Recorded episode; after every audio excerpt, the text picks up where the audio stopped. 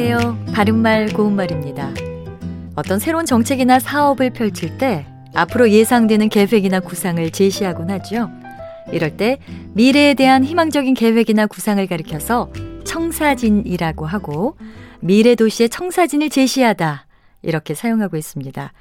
그런데 청사진이란 말은 이런 뜻으로 사용하는 경우에는 미래상이란 단어로 순화해서 사용하도록 권장하고 있습니다.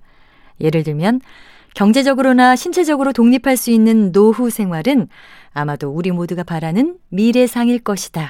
이렇게 쓸 수 있겠습니다. 청사진은 청색 사진과 같은 말인데요. 원래는 건축이나 기계 따위의 도면을 복사하는 데 쓰는 사진을 뜻합니다.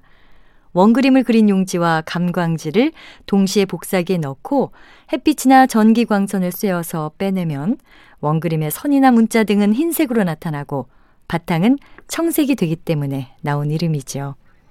이와 관련해서 설계도라는 표현도 생각해 볼 수 있습니다. 원래 설계도는 설계한 구조, 형상, 치수 따위를 일정한 규약에 따라서 그린 도면을 말하는데요.